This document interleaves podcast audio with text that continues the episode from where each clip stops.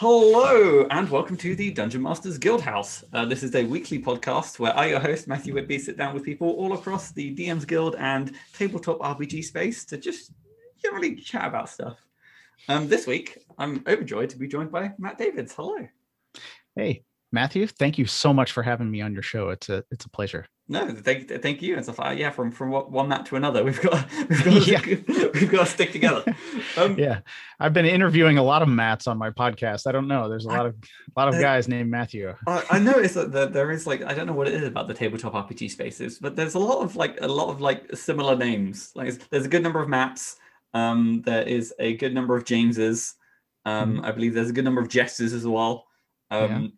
I, just, I don't know. Maybe it's just like there's a, you know, was it there's an effect of like if your name like um Harry Firefighter, you're more likely to become like a firefighter or something like that. There's, yeah. there's like a weird trend like that. So maybe it's just these common names are so common. Yeah, Matthews are creative or something. yeah, maybe, maybe. Yeah. we'll, we'll, go with that. I think that's a nice way. Um, speaking about being creative, though, um, mm-hmm. for the people listening, um, mm-hmm. why didn't you just tell us like you know some of the things that you've kind of been publishing? Yeah, well, um, it, I guess kind of what I'm known for mostly is the the books of random tables. Um, those are kind of my uh, flagship products that I put out, um, and so I have tables for fantasy, science fiction, cyberpunk.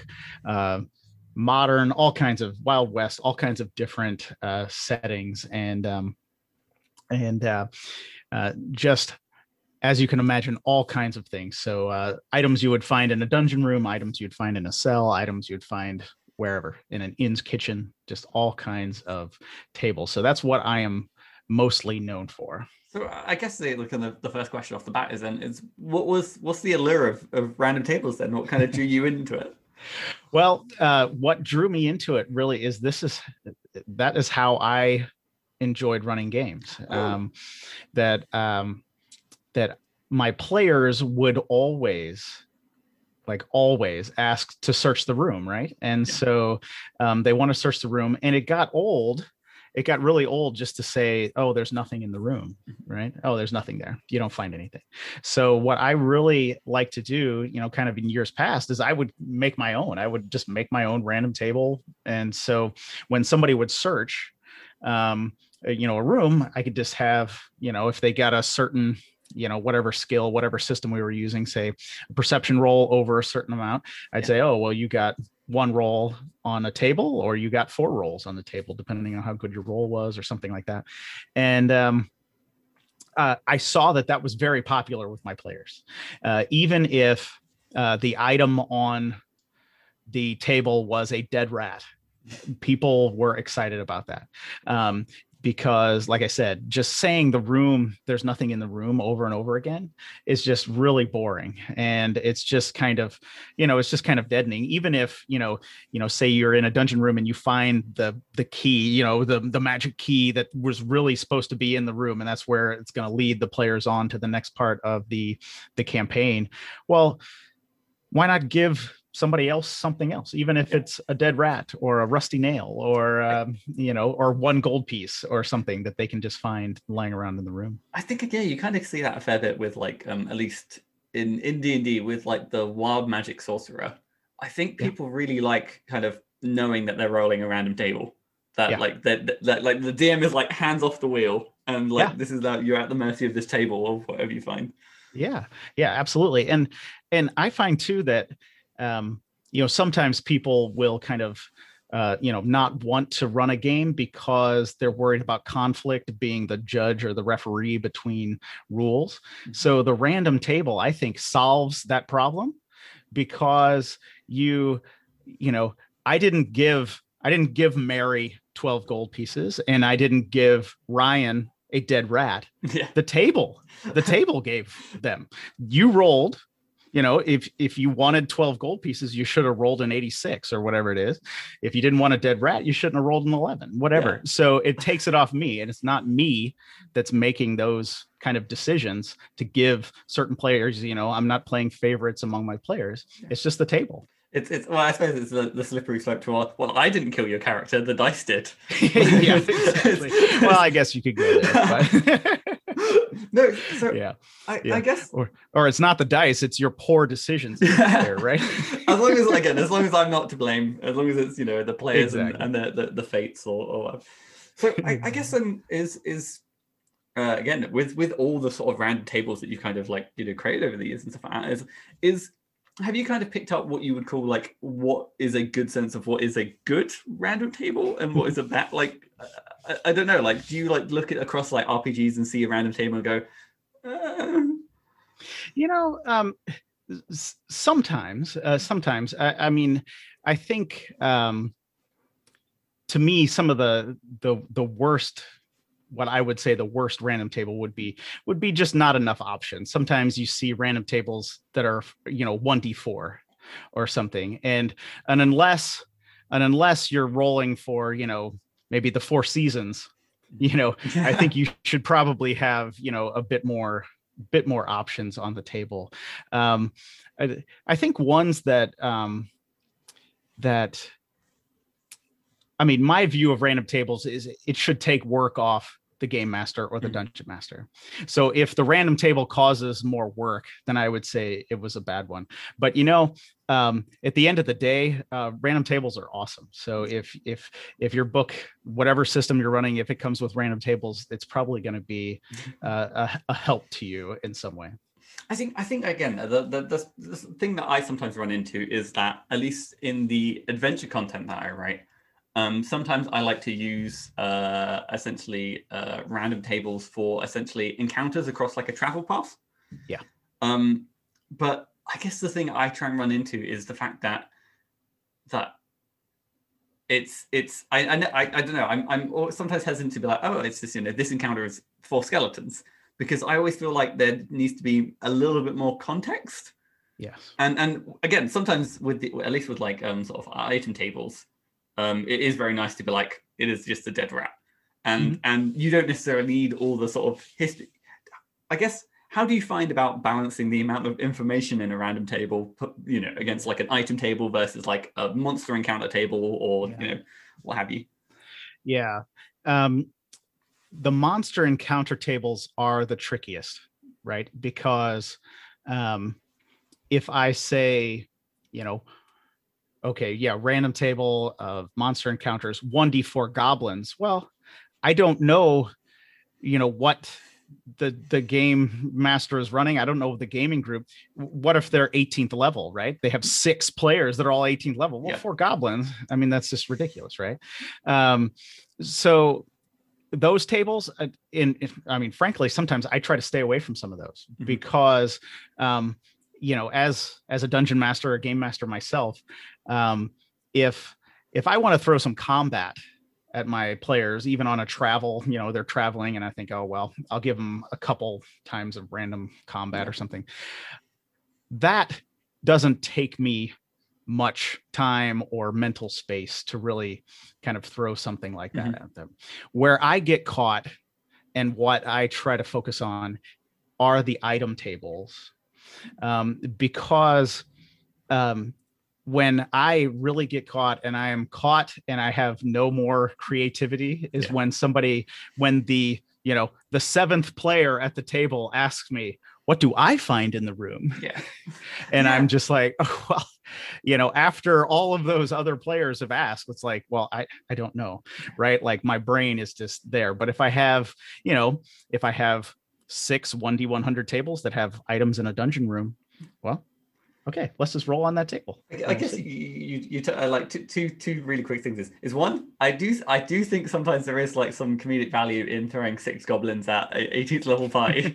Because Sure. at that point like it's a case of like they're goblins they they don't know any better. Um yeah. but no I think you touched on a really good point the fact that like sometimes taking of the I guess the pressure off the uh the DM on like it, it's kind of easier to do the high concept stuff of like what's going to happen during the session but Mhm. it's it's like the little details like what is in the room what is this npc's name what is Yes. you know what's what is their sort of like physical characteristics Mhm. um yeah it's, it's, def- it's definitely the sort of like the smaller details that again if, if you Yeah. say oh you encounter 12 guards and they go you know uh, what's what's number like no, number eight's name i want to go to number eight and it's like Yeah. what exactly. No, you're absolutely right, and that's that's what I'm talking about there. Because, yeah, I think it's pretty. You know, if you know, for a dungeon master, it's pretty easy in some regards to say, okay, well, th- we've been playing our campaign for a while. This session, they're going to meet, yeah, 12 guards. Yeah. And but the problem then comes in when you know they say oh i'm going to ask guard number one his name. Yeah. I'm going to ask guard number two their name. Yeah. I'm going to ask guard number three their name. Yeah. and you know those are just things that um uh that where your mind kind of can just like turn into clay after you're running a game for a while and you start having what all the guards are named bob yeah. or you know or sally yeah. or some just some ridiculous you know name or the physical descriptions you mentioned that one that's a really good one too because sometimes i think we can kind of get into that creative rut you know when we're just caught on the fly mm-hmm. and and your players you know i've had this happen sometimes right like a player will say hey that's like the the fourth like really tall guy with a beard we've met in this same and i was just like oh well i'm just making these up all right? I'm trying to come up with these. So if i have a list of those i can just roll that and get a different physical description that maybe i wouldn't have thought of. It's a very fashionable in, in this in this side of town. Yeah. there's, there's, a whole new new rage going in. Um, yeah absolutely. yeah. So i guess i guess so across everything that you've going to be doing then i guess like so so when, when exactly did you start with with the roundtables or just just yeah with publishing yeah. content well, yeah, that would have been in um it was right at the end of 2015, so December 2015.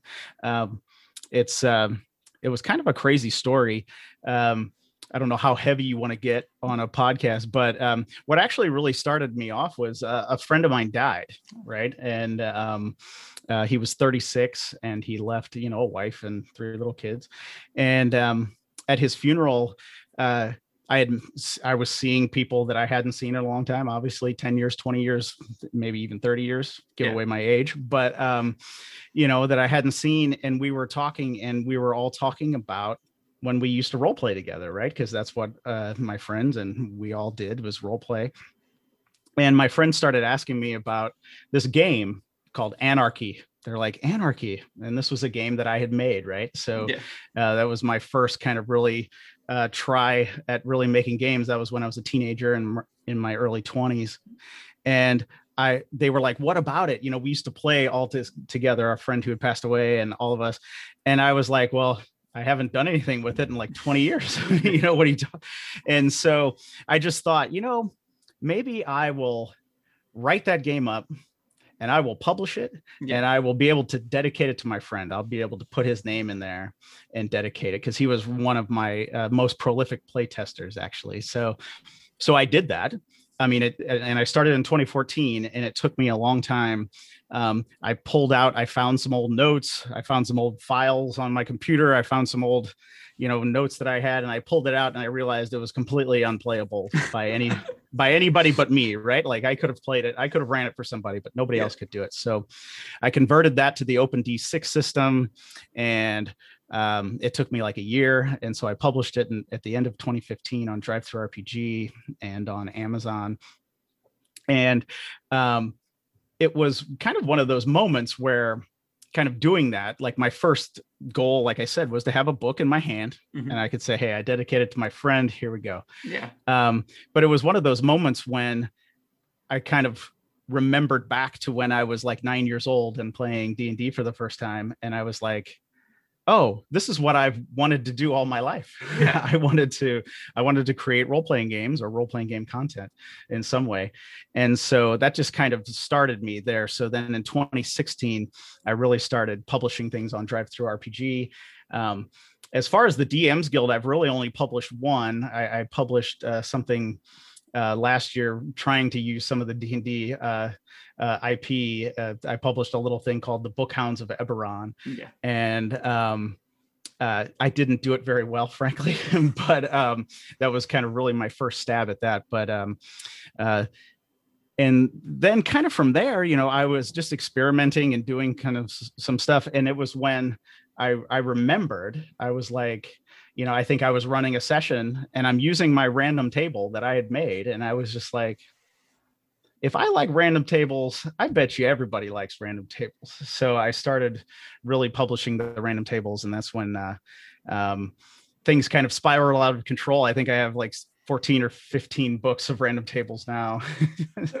Wow, I, would say that is again. Uh, that's that's that's such a heartfelt, incredible story. Again, thank you so much for like going. Like it's yeah, and uh, yeah, I imagine having that sort of like epiphany of like, I've, yeah, I've kind of always wanted to be doing this and stuff mm-hmm. like that. It's kind of been, it's no, ah, oh, um, yeah, I, yeah, oh, it's it's it's again, it's it's it's a it's a I was about to say a fantastic origin story, but I don't know if that, that's be my superhero origin story.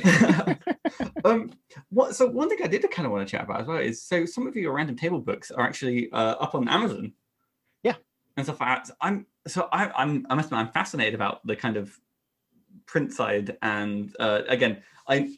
I, I so I know that there is there are differences between drive-through and DM's Guild, but I am so insular to the DM's Guild community that I'm just like I, I haven't sort of dipped my toes too much in the drive. So if I understand it correctly, with the content you release on the drive through, you do actually have you're essentially allowed to sort of publish it on other sort of um yeah. and yeah. what are there any particular challenges about getting it up on the Amazon storefront?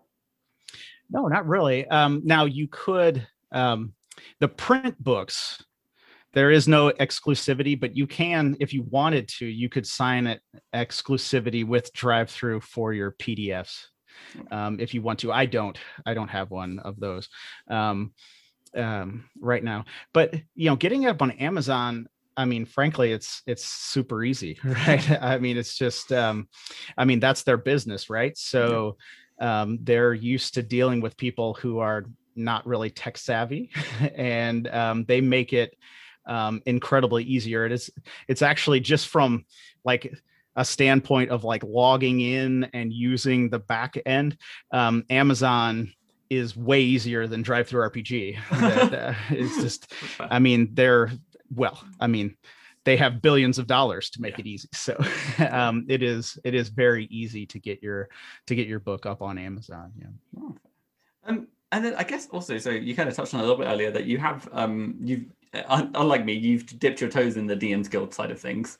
Um, mm-hmm. I'm curious about what was kind of the the in, like was it just like oh I just want to try something a little bit different? Or was it the allure of the Eberron setting or? Yeah, well, I mean it's a common combination of all, right? I mean, obviously I love Dungeons and Dragons. um, there's no there's no getting around that. Um, I've been, you know, I mean it was the first role playing game I've ever played, and I love it. And so I Eberron is really cool. I do like the setting. Um, uh, I think it was just kind of seeing a lot what was going on on the DMs Guild side and kind of, um, you know, uh, being kind of exposed to that because I know one thing, you know, years ago and stuff when I would play, I never I'm one of those guys who creates my own stuff, right? Yeah. so I, I, wasn't really, you know, um, you know, I didn't know much about some of the Forgotten Realms and stuff like that, just because, um, you know, I've read a book here or two, right? and, and, you know, but um, you know, I would just make up my own worlds and stuff. So I, I, was just kind of intrigued by that, and I thought I had a pretty good idea. So I thought the Bookhounds of Eberron was a pretty good idea, and um, so I released that. And it, yeah, and what I learned is, um, especially on the the the DMs Guild side, I know uh, one thing that I should have spent a lot more time on it. um, I should have also um, uh, tried to polish it a little bit more um, on the on for the DMs Guild side, and um, I probably should have kind of really found some other kind of hook for the IP um in you know instead of I, I just kind of had a more of a vague concept of like um, hunting for rare books yeah. in Eberron, and um, um, and I, I I still think it was a good idea. I think I just I, I made it pretty quickly and I released it to kind of see what would happen, and um, it is quite a bit different than say the um, the uh, drive through RPG side, um, where you know I guess the people on the DMs Guild are looking for certain products. Yeah, you know? I, I, so I guess actually, I, I don't know. So, what, what do you think are like some of the, I guess, the differences between the two kind of storefronts? Because again, the, the the relationship between the DM's Guild and the Drive, it, it feels like it feels like a weird sort of like I don't know, like that that's like a sibling rivalry. I, I don't know how to put it into words. It's like that that that sometimes on speaking terms. It's yeah, well, um, I mean, if I you know I have my fantasy random tables on drive through RPG, that person could be playing Dungeons and Dragons. They mm-hmm. could be playing 13th Age. They could be, uh, what is it, Forbidden Lands. They could be playing, um, what are some of them? Tr- tunnels and Trolls. They could be whatever, whatever it is. Uh, you know, um, Dungeon World. Even I mean, they could be even playing that, and because those would help them. So on the DM's Guild, right? What are what are people playing? Yeah. playing d&d right? Um, so um, i think it was just um, for me it would be trying to understand what are what are people who are playing d&d you know two three times a week maybe once a week mm-hmm. um, what are they really looking for? Um, as opposed to on drive through rpg um, you know i don't they may not even be playing dungeons and dragons right? Yeah. they could be playing something else yeah, I, I, suppose that is the challenge of writing essentially very much like again system agnostic content of just you mm-hmm. know things that can go anywhere. Whereas yeah, with the DM's Guild, I feel like most people, at least when they're coming to it, I think they come with a certain expectation that the products have the same sort of dress and format as if you know the D&D hardcovers. Yes. Um, which yeah, again is is immediately like the case of like well now my now i have to try and copy a, a book that is worked on like by a team of designers that mm. goes through a you know a series of layout artists 15 editors yeah, so it's it's yeah. instantly um and it's funny it's it's i think we kind of mentioned this once or twice um through kind of conversation is since the kind of inception of the dms guild there it feels like there's been something of like a, a raising uh, arms race in terms of production yeah. quality um and um, yeah, and it, yeah, it's it, it, I guess it kind of uh, with that kind of the the, the DM's Guild is this kind of very weird, quite yeah, quite mm. insular community.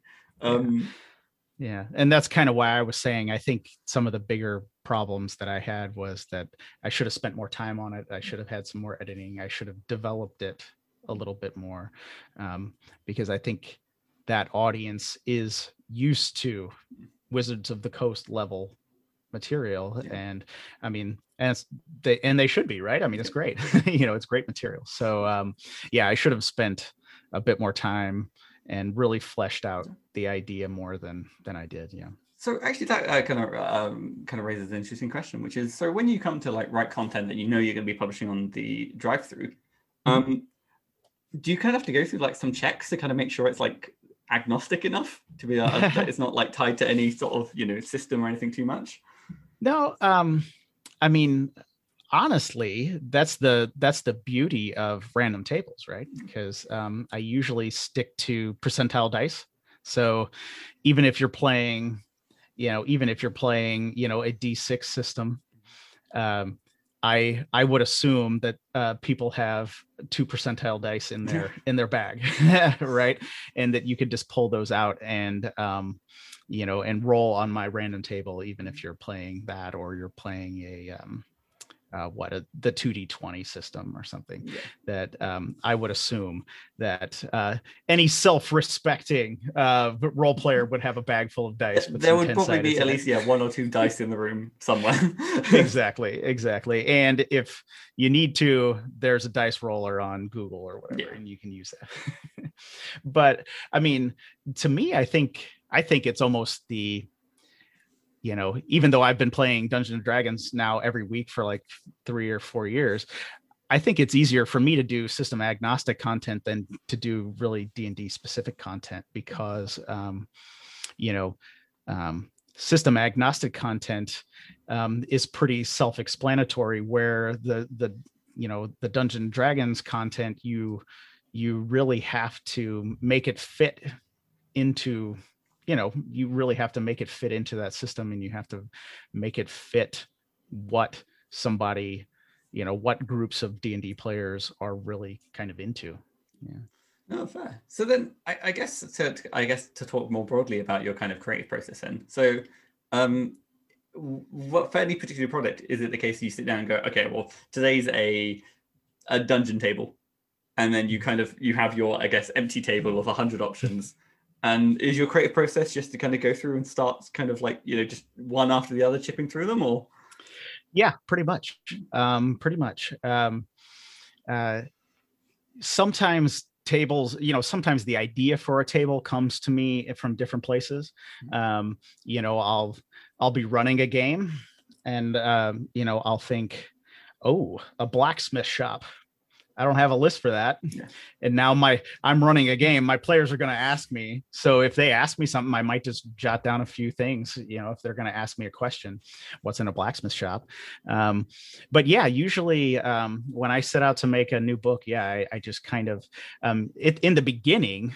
I was all haphazard and crazy, and I just did whatever I thought yeah. about, and I would try to work on like I would get one idea for one table, and I'd do like five items, and then I'd get another idea, you know, for another one. But now that I, have gotten a little bit more systematic, I do try to, I do try to just sit down and start writing out items. Um, you know, for something like a blacksmith shop, of course, I would use you know Google and the internet. I would look around, see what was in a blacksmith shop, and you know whatever you know fourteen oh three you know, and uh, you know, uh, probably not too far from where you are in in the, yeah in, in, the, the UK.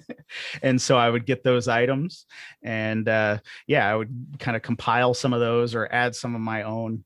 Um, and you know, I mean, it is, you know, I've been playing uh, either d&d or some other role-playing game since i was nine years old so um, I kind of got a pretty good sense for what players like. Yeah. So players like certain things.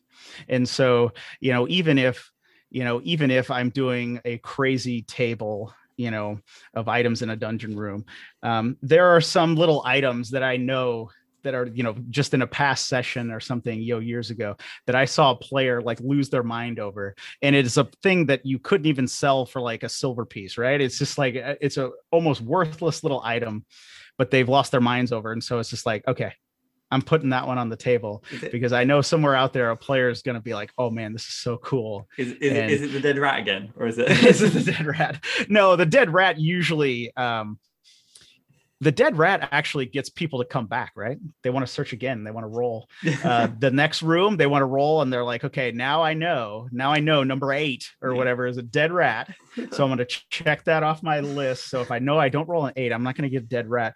Um, you know, I, I, I think there's I don't know. I think that's just goes into the whole appeal of the random table yeah. as well, right? It does, that you just don't know what you're going to get. You could get a dead rat, or you could get the you know one d12 gold pieces. So, kind of.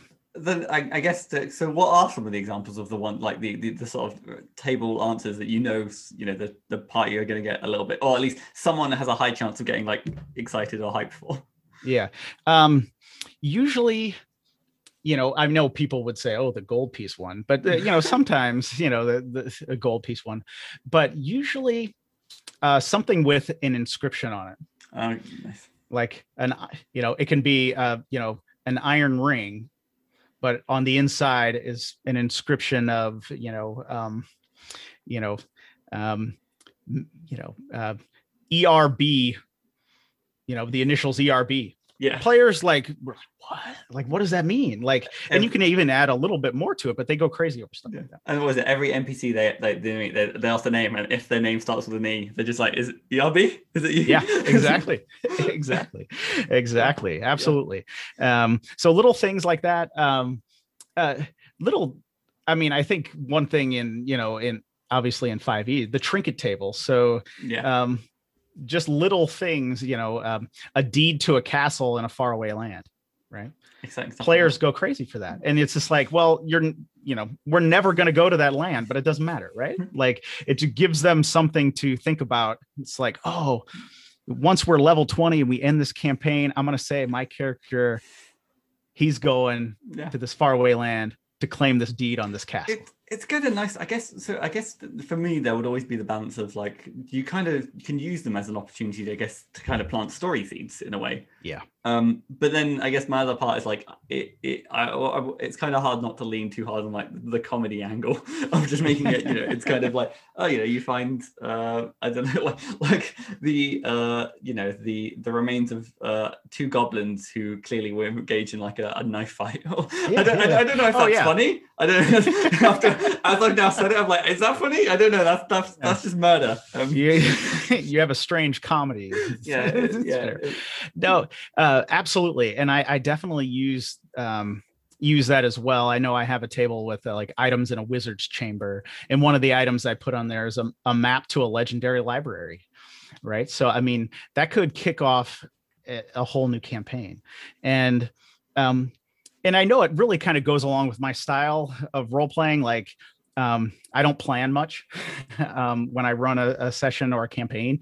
Um, so, you know, if if I thought we were doing some kind of you know dark political kind of gritty urban area adventure and uh, my players go into the wizard's chamber and they search and they roll the map to the legendary library and then all my players say actually, you know what? We want to go find this library yeah. and we want to leave the city. I'm like, okay. Like sure. because I was just I was just running I was running the city while I was making it up anyway. So we'll just make up going to a legendary library. Um, I know some people they can get a little frustrated with that, but like I personally love planting all of those things. So then the players um, can really, uh, you know, really grab onto those and uh, you know, um, really kind of run with it and really make the game your own. And it just creates, um, I don't know, I love randomness pretty much in all of its facets. I like using the dice for a lot of things, um, even possibly the campaign, the setting, uh, you know, all of that. I must admit, I think I kind of agree because I think I'm very much like, uh, I, I kind of like to throw a lot of sort of adventure hooks or just like mm-hmm. again have like again every third person they meet gives them a quest. And it's a case of like right now we're helping like the old lady down the road. We've got a dragon to slay. We can't quite go search for your missing child yet but it's like it's it's and it's, it's kind of nice because then you give them a, a, decent sense of agency just by choosing what tasks and and how they kind of um so yeah the idea of like searching yeah. a room and getting you know just just throwing more stuff stuff in the pile you know if it's important yeah. to the players you'll find out um yeah absolutely I, I did want to ask though, in like, is what would you say is the weirdest table that you've done? Oh gosh. Um, oh man, the weirdest. I have one on mutations. um, so if if something happens to your character and it gets mutated, you can may have tentacles nice. or something at the end. Um, the funniest one, uh, I have um, a uh, talking inanimate objects. um, that kind of actually became a joke uh, in my uh, kind of in my gaming group, and some of the some of the guys who um, who've helped me edit some of the tables and stuff like that. Um, that um, they saw on a couple of my tables I had like a talking tree and a talking something. So we we've kind of always um, and then in one campaign actually we ran across a talking broom. So um, I just kind of I just I was like, all right, everybody is having fun with these talking objects so i just made a whole table that's just like um, a belt buckle who claims to be a wizard uh, you know uh, just all kinds of yeah. just all kinds of crazy objects that i was, uh, I was thinking because the idea of it being uh, like uh, like talking and stuff like that it just kind of ticks that box of like the player party who just likes gathering like companions.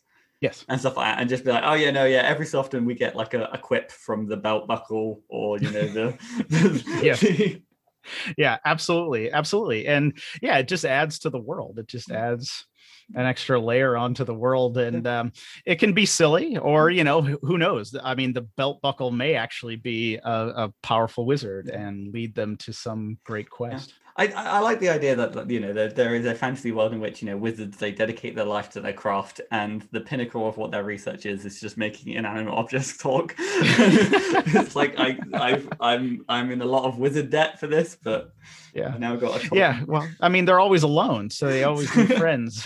yeah, yeah, oh, that's, yeah. I think that there is a story there of like you know a wizard tower filled with these talking objects, but the wizard has has gone missing or something. So these that they just natter amongst themselves.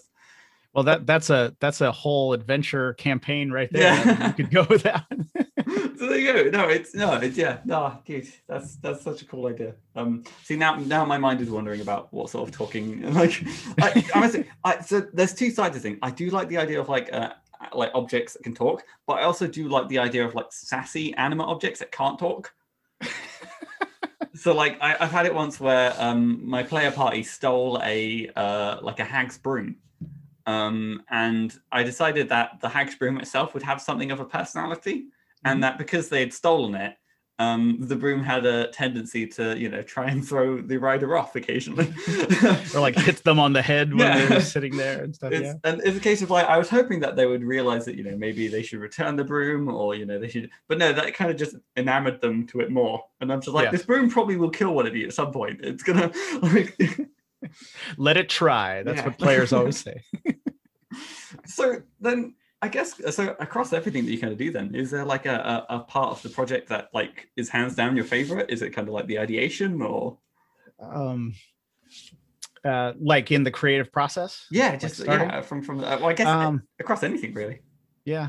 Um well in the creative process, actually the I mean I do like kind of the the ideation part of it um, because I have a million ideas. But actually, I've come to to learn that my my actual favorite part is is holding the book, the holding the finished book, because um, you know, up until you know 2015 all i did was think about ideas instead of instead of writing them down yeah. or uh, you know organizing them so yeah my favorite part is is putting the finishing touches on it and um, yeah, pressing submit on Drive Through DriveThruRPG and yeah.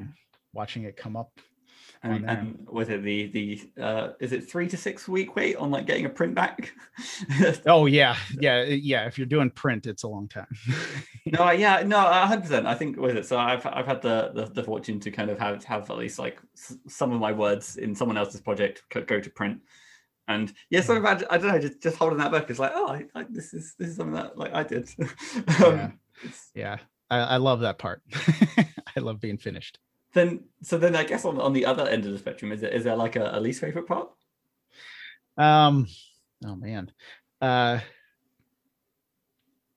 the the problem is is that I I love doing this. So um, uh, probably the least favorite part is is staring at a blank page, right?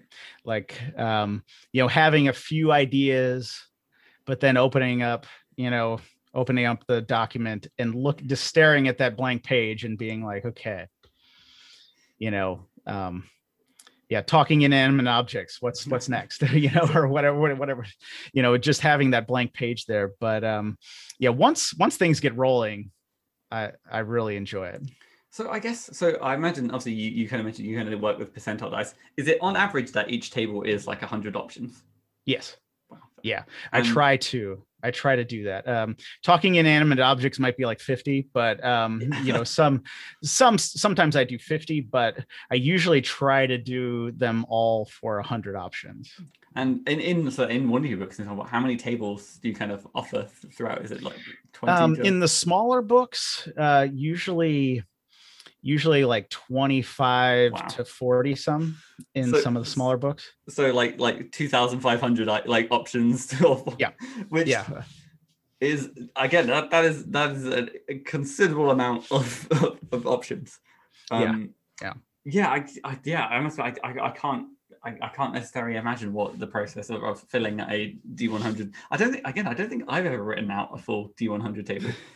um, I can't imagine it would be easy because again, at, at, what point it's like, like I guess trying to make each one unique enough and try and keep them within like a reasonable scope, um, mm-hmm. or is it the case where sometimes you just kind of let let your mind go wild and there's like it's like improv where there's no wrong answers. yeah, yeah, yeah. Sometimes I just try to kind of let loose, and um, usually though I will admit, usually when I get, if I've just been working on a table for a while, when I usually get to about 90 options, that's usually when I'm like, I don't want to see this table again. Like I, I, just don't want to see this again. So that's usually when I I I go uh, ask my wife. I'd be like, "What what's weird in a dungeon room?" And she'll give me a couple ideas, and I'm like, "Okay, I got it now. I can do the last ten. Uh, outsourcing, and, clever. yes, exactly. And I I don't use dead rat again or whatever whatever it is.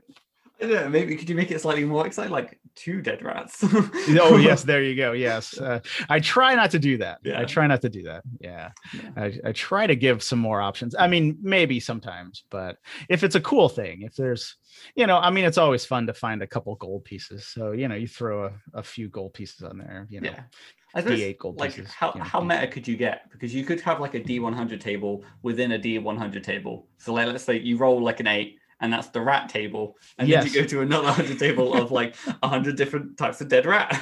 yeah, well, uh, I mean, in my new book, I took uh, some of the random tables from my first four fantasy random table books and from the Bookhounds of Eberron, and I put them into a big book. And there's 120 random tables in there. Jeez. And at one point, at one point, I did think about making a random table of all the table titles. So you could just roll but it doesn't make much sense because uh, from where you're at since they're so you know it could be you know items in a dungeon room or it could be um, you know forest encounters. It doesn't make much sense to put them all in one table. So so with the new book is it essentially just a, a continuation of the series or is this uh, actually a new focus? Uh, well this is kind of a a um, kind of a compendium of the a one-stop the, shop Yes, of the books of random tables, uh, one through four, the fantasy ones, and then plus uh, some of the book title, uh, the book title tables from Bookhounds of Eberron that I I put them all together in one book, and uh, and also I really went through them, and I've learned a lot more about editing and and that. So I, I went through them. Um, uh, some of the first ones that I did, you know, weren't that great, so I made them better and um, improved them. Had a couple people read them through and uh, give me editing on them and put them together uh, you know really in you know made up some new tables as well to kind of just put them all in there so um, that you could either get them in one pdf or you could get them in a hardback yeah. And so, so, so again, I feel like uh, my brain is. So, did you say something like there's a hundred D100 table, 100 plus D100? There's 120. Table. There's 120 in there. That's that's that's a lot of tables. I, yeah, I think this this is yeah. I'll be again if there are any more tables out there, I will be surprised. well, I'm working on another one, so yeah, I'm working on more. So. The, the, work the work is never done. No. no. I don't think you can have enough. I, I don't, and it's not just because I make them, but uh, just as a game master, um, anything that if if this table helps me you know cut down if it cuts down my decisions by like 10 decisions at the mm-hmm. table uh, i'll i'll i'll take that table right? Like i'll use that table. Know I, I, I imagine as well it's like again it's it's why i guess again there's nothing necessarily wrong about having uh, a, two tables for similar things because again they they, they can have necessarily maybe different themes to them or yes. just more options you know yeah. maybe you you you you again this is when we get into the meta you roll a table to find which table you use. Yeah. Yeah. Well i mean you know items items in an inn's kitchen right? So i have one of those but i could make a, a second one. Yeah. because there's could be all kinds of stuff in an inn's kitchen yeah. No and yeah i suppose yeah it, it's again in in in the the sort of like commonplace like things like taverns blacksmiths you know the, the sort of thing, mm-hmm. the things that people are going to again and again and again. Um yeah. yeah i guess you do even with a random table uh i imagine yeah you could probably burn through 100 unique options surprisingly quick. Yeah very quick.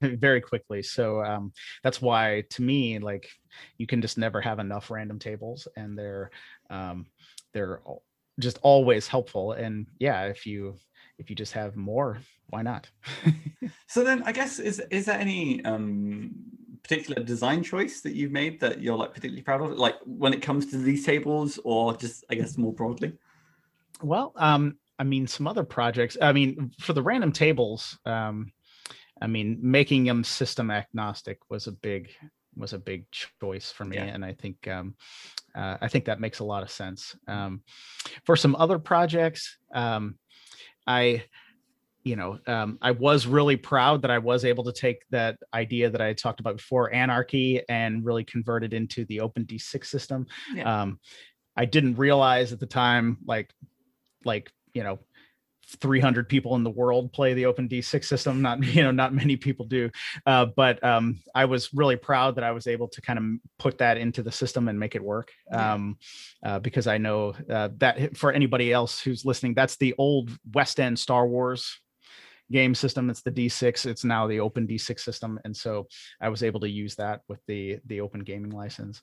Um, so I was proud of that. But the one I'm I'm kind of most proud of, um, it gets really good reviews, but it, it doesn't it doesn't sell well. But um, it is a campaign setting uh, for 5e and um, i made it and then of course you know i realized you can't put campaign settings on the dm's guild. So um, i published it on DriveThru but um, it's called realms of understreet and um, uh, it is uh, the kind of the nutshell is fantasy kingdoms of rats living under modern day manhattan island.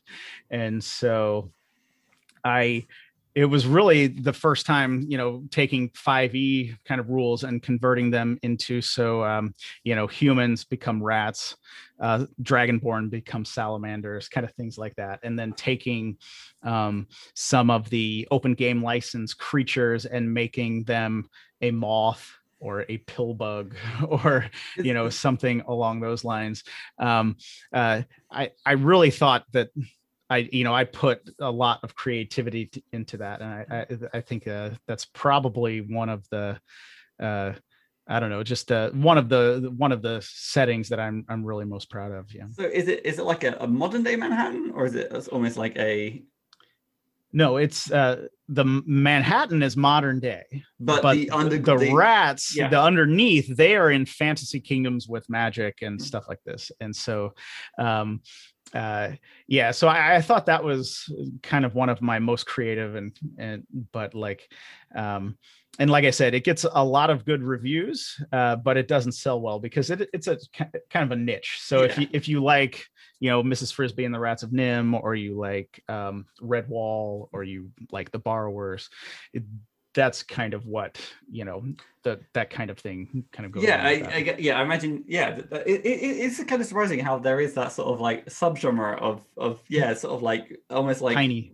yeah things, yeah. tiny people in like a fantasy yep. setting but still within the scope of like modern day um, yeah, it's yeah, yeah, it's it's it's it's yeah. No, it's, it's again. Also, I'm I, the rats. They come up again. I'm noticing noticing a no. bit of a trend or a theme. oh no! Oh no! I need to I need to uh, maybe see somebody about yeah, you've got like a, a subconscious rat bias. yes. no, no, awesome. Yeah, I, I yeah, I, am curious about. So, what was was what was like? I'm always fascinated about when it comes to like setting guides or setting content because. Mm-hmm there is so much you could put into a setting guide. And yeah. i'm curious about how you kind of found that balance of like uh, okay this is the core stuff that kind of needs to go in or yeah. this stuff can kind of be left up. Yeah well frankly i don't know if i did. I, I, don't know if i found that I mean, if it's getting rave um, reviews you know it, it does it, has, it does have some good reviews. Um but yeah um yeah like i said it doesn't sell well. But um uh i think some of the key points was really trying to really trying to give them a flavor right? The the rats and the, the the mice and some of the different give them flavors of their own culture. So people can't you you know you don't just open up the book and go well you just took human stats and made them rats yeah. right? You just called them rats.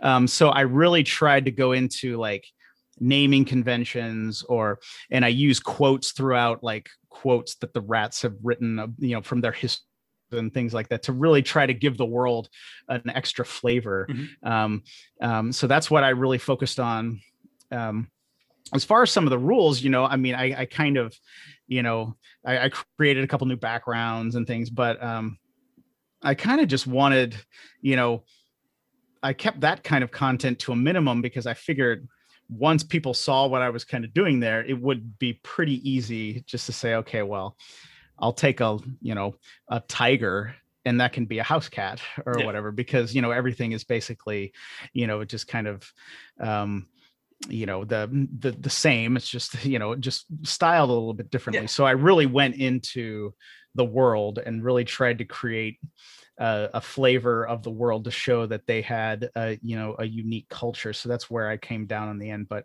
yeah i probably you know that was one of the probably the second or third thing that i did. So i probably did it wrong but i get it. You, you, you learn as you go. But no yeah 100 I, I think as well you can get get incredibly far with just sort of like as you kind of said like reskinning and stuff like that. Yeah. and it's just just through the case of like mechanically everything is functionally the same but it just builds to this kind of this world setting that you've kind of built there mm-hmm.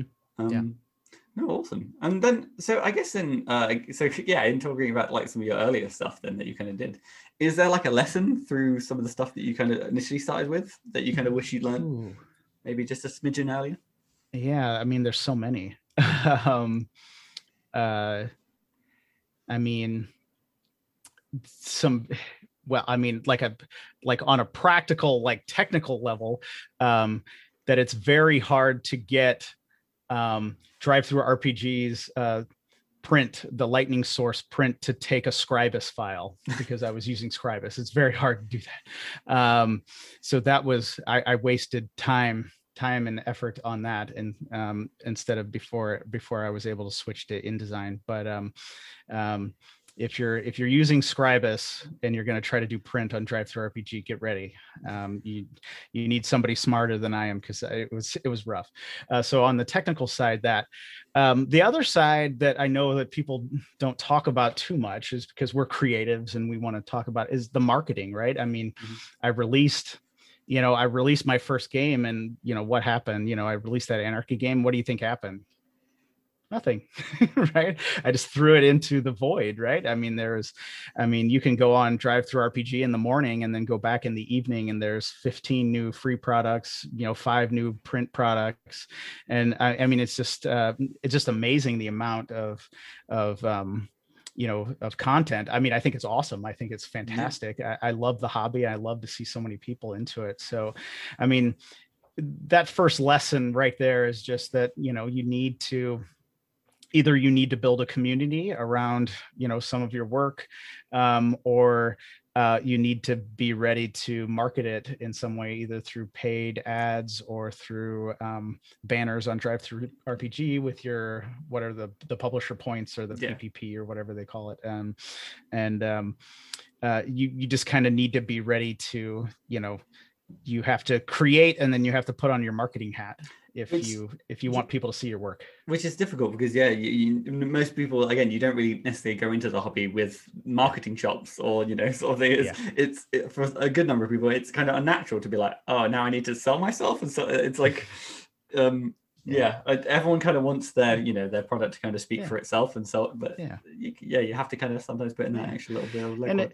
Yeah and it, it doesn't have to be you know you don't have to like try to force all your friends to buy your stuff yeah. and everything and it doesn't have to be bad i mean you just need to tell people about it and i mean people just don't know about it and i i think um you know even now uh, well not this past year but i was going to say when i went to conventions i haven't been to one this past year of course uh, because they were all canceled but when i would go to conventions you know I would hear things, and I had a bit of this too. You know, somebody says, "Oh, I put out this new thing," and they put a lot of heart and effort into it, and they're like, "Nobody bought it. It must be bad." And I'm just like, "No, nobody knows about it." No. Right? It could be the best. It could be the best game since Dungeons and Dragons. It's just if nobody knows about it, nobody's gonna nobody's gonna buy it. You know, yeah. people have to know about it and yeah, it's that's that's that's that's kind of half the battle, I guess, in, in, in some ways. Yeah, um, maybe eighty percent. I think it's eighty percent. Marketing's eighty percent. That's, that's um, yeah, twenty percent. I know people don't like to hear this when I say this, mm. uh, but it's writing, layout, design, uploading, publishing. Twenty percent of the work. Eighty percent of the work is marketing. And, and even then, sometimes it's it's sometimes marketing is just like a coin flip, whether it's kind of it's, it's, it's yeah yeah yeah depending on what you do yes mm-hmm. yes uh, uh with paid ads it can oh, yeah. just be and, and, and, like i said there's always cases where you can do things uh, again there's there's all these sort of checkboxes things that you can take to kind of improve your odds and stuff like that but yeah it's like sure. a, it's it's yeah it's it's it's it's there's a good amount of chance in it um yeah. you touched on the community a little bit before but i guess um is there anyone in kind of in the tabletop rpg community that kind of particularly inspires you and, and your kind of line of work yeah, a few people. Um, I mean, you're one of them. I oh. mean, uh, the uh, Volo's Guide to Getting Murdered. Uh, the way you know the like kind of just leaning into the IP of Dungeons and Dragons. I think that is, I, I think that's brilliant. uh, it's just it's just great. I, must admit that was that was like one of the lessons that I kind of learned. Like I, I think it was I think in fairness it was RP Davis uh, who kind of sat me down. I was like, uh, well, it didn't sat me down. It wasn't like I wasn't being told off or anything. but in the said that the DMs Guild, you are paying for the IP. Yeah. You you, you are not obligated to use it, but it, it's in your yeah. best interest to use it because mm-hmm. otherwise, you know, you should be publishing on like DriveThru. Um, so I was like, you know what? Yeah, I can't think of any better way to use the IP than just take some characters and kill them. no, I, yeah, I, I, think that was great, and I think that's, I mean, and people who are playing Dungeons and Dragons all the time are going to know those characters, and they're going to be interested in. Them. I think that was fantastic. I mean, I think some other ones, um, uh, say Kevin Crawford with Stars Without Number, um, just, I mean, I don't know I don't know how you do a two hundred thousand dollar Kickstarter and then have your book be in the top twenty bestsellers for like three years. Yeah. Uh, I mean, it's just amazing. and then he's he's also very open uh, with questions on Reddit and other things like that. It's just um, so. Uh, but I mean, really, there's there are so many people. There's so many cool creators in the space that it's. Um, I mean, it's really hard to to name all of them. And oh yeah, I've got I, to, I, you know, I've got to meet some really cool people and interview them on my podcast as well um, and just hear some of the stuff that they're that they're working on and doing um, is just it's very inspiring. No i was gonna say I, I, think i've kind of mentioned this before. It's kind of like it's it's it's kind of cheaty that as running a podcast you kind of it's an excuse oh, to, to chat to cool people. Mm-hmm. oh absolutely. Yeah, yeah. oh absolutely. And i i get uh, some people sometimes they're like did it go well or whatever? And it's like we're just like two people talking about what we love. I mean how is it not going to go well right? yeah it's just like yeah the, the, again there's rarely a chance where i'm like oh that that that really dragged. It's like no it's like it's it's two passionate people and stuff and it's a case of like i see it as like i'm, I'm learning. I'm, I'm learning they don't know it. I'm, they think they're a guest that secretly i'm i'm, I'm draining information from them. Oh absolutely. I'm trying to learn from everybody i interview. Absolutely. Yeah. yeah. and asking questions. Yeah like like you're doing as well. It's just like um i think i learned that about you know about the ip on dungeons and dragons from like listening to you asking you questions. It's yeah. like oh right. Use the thing that people like in your in when you're on the dms guild that you can use. That's amazing I'm, I'm fighting a blush. So then, uh, well, I guess they kind of like some of the final questions, Matt. Then to kind of again round round off this hour, which has flown by, and just mm-hmm. two people chatting about their passions. Yeah, um, absolutely. Um, what what are you currently working on? Um, and kind of more importantly, uh, where can people hear about it? Yeah, well, um, I did just release the Great Book of Random Tables on Drive Through RPG. Uh, as we're recording this, what is this? March uh, 20 2021 if i can remember the date. Yeah. um, so i just released the great book of random tables um, and um, that took me a lot of time to get put that one together.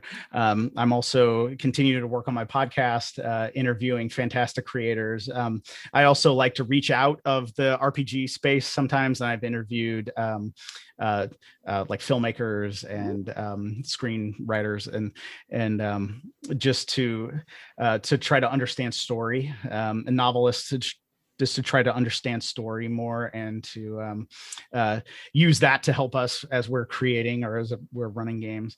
Um, so I've been working on those. Um, I've got some more random table books coming. Um, I'm going to do another fantasy, kind of a 25 table random book. Um, I have um, in addition to some of the fantasy, like I had mentioned before, I do have some of the other settings like science fiction, cyberpunk, um, Wild West, modern. Um, 1920s and 1930s.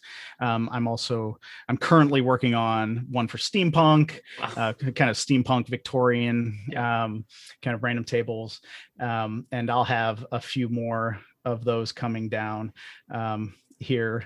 Well, I don't know when, but in the in the coming months, I'm sure I'll get a few out. Yeah, in the future, I'll get a few out.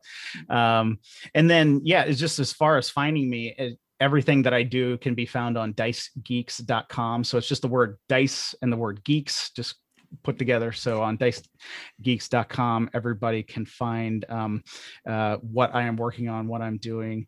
Um, oh, I guess I should mention I did release a, a while back a book um, it's just simply called Dungeons, and it's 51 dungeons.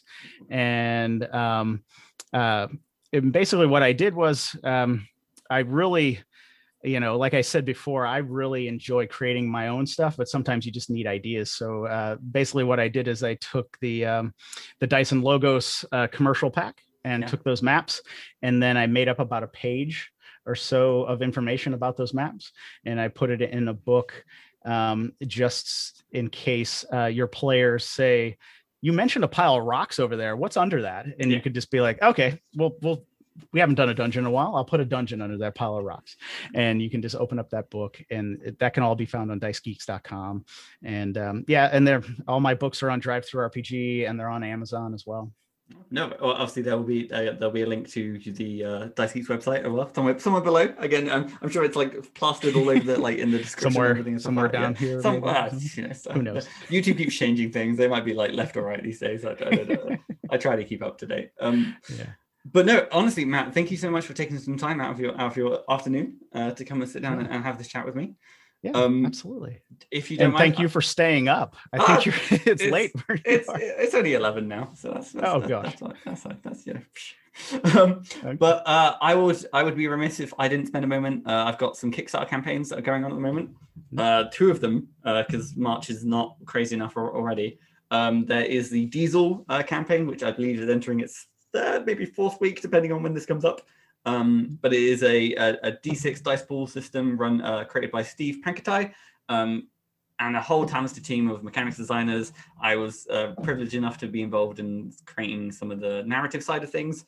Um, lots of really cool characters, some really cool settings. Uh, if you like Firefly, if you like you know that that type of um, uh, space western, and you like mechs, and well, mechs is in like you merge your body with the mechs. There's there's a whole thing going on. Please please do check out the Kickstarter.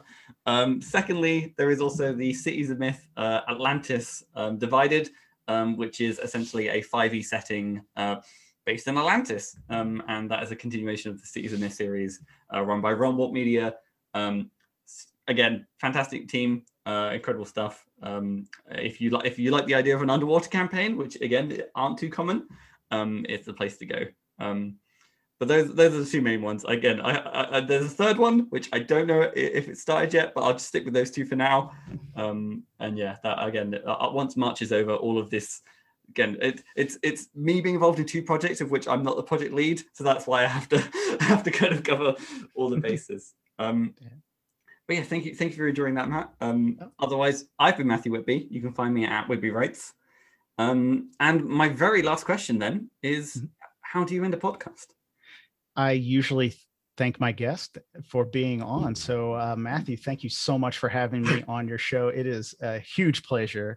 Um, uh, so, yeah, um, anytime you want to chat, Mm. I'm I'm ready to go. Yeah, no, Um, I think I'd love to have you back on my podcast as well. Thank, um, thank you. actually, I was going to say, actually, really quick, you articulated a problem to me that I knew about, but I didn't articulate it that way. You talked about the door problem in RPGs on my podcast, and I really enjoyed that because I had never really articulated it that way. So now I have a name for The- what was what was tripping me up door- sometimes. There will, there will again. There'll be, there'll be a link to our, our door problem chat. Um, again, I've, I think there's been about two or three times that I've gone off about this door problem chat.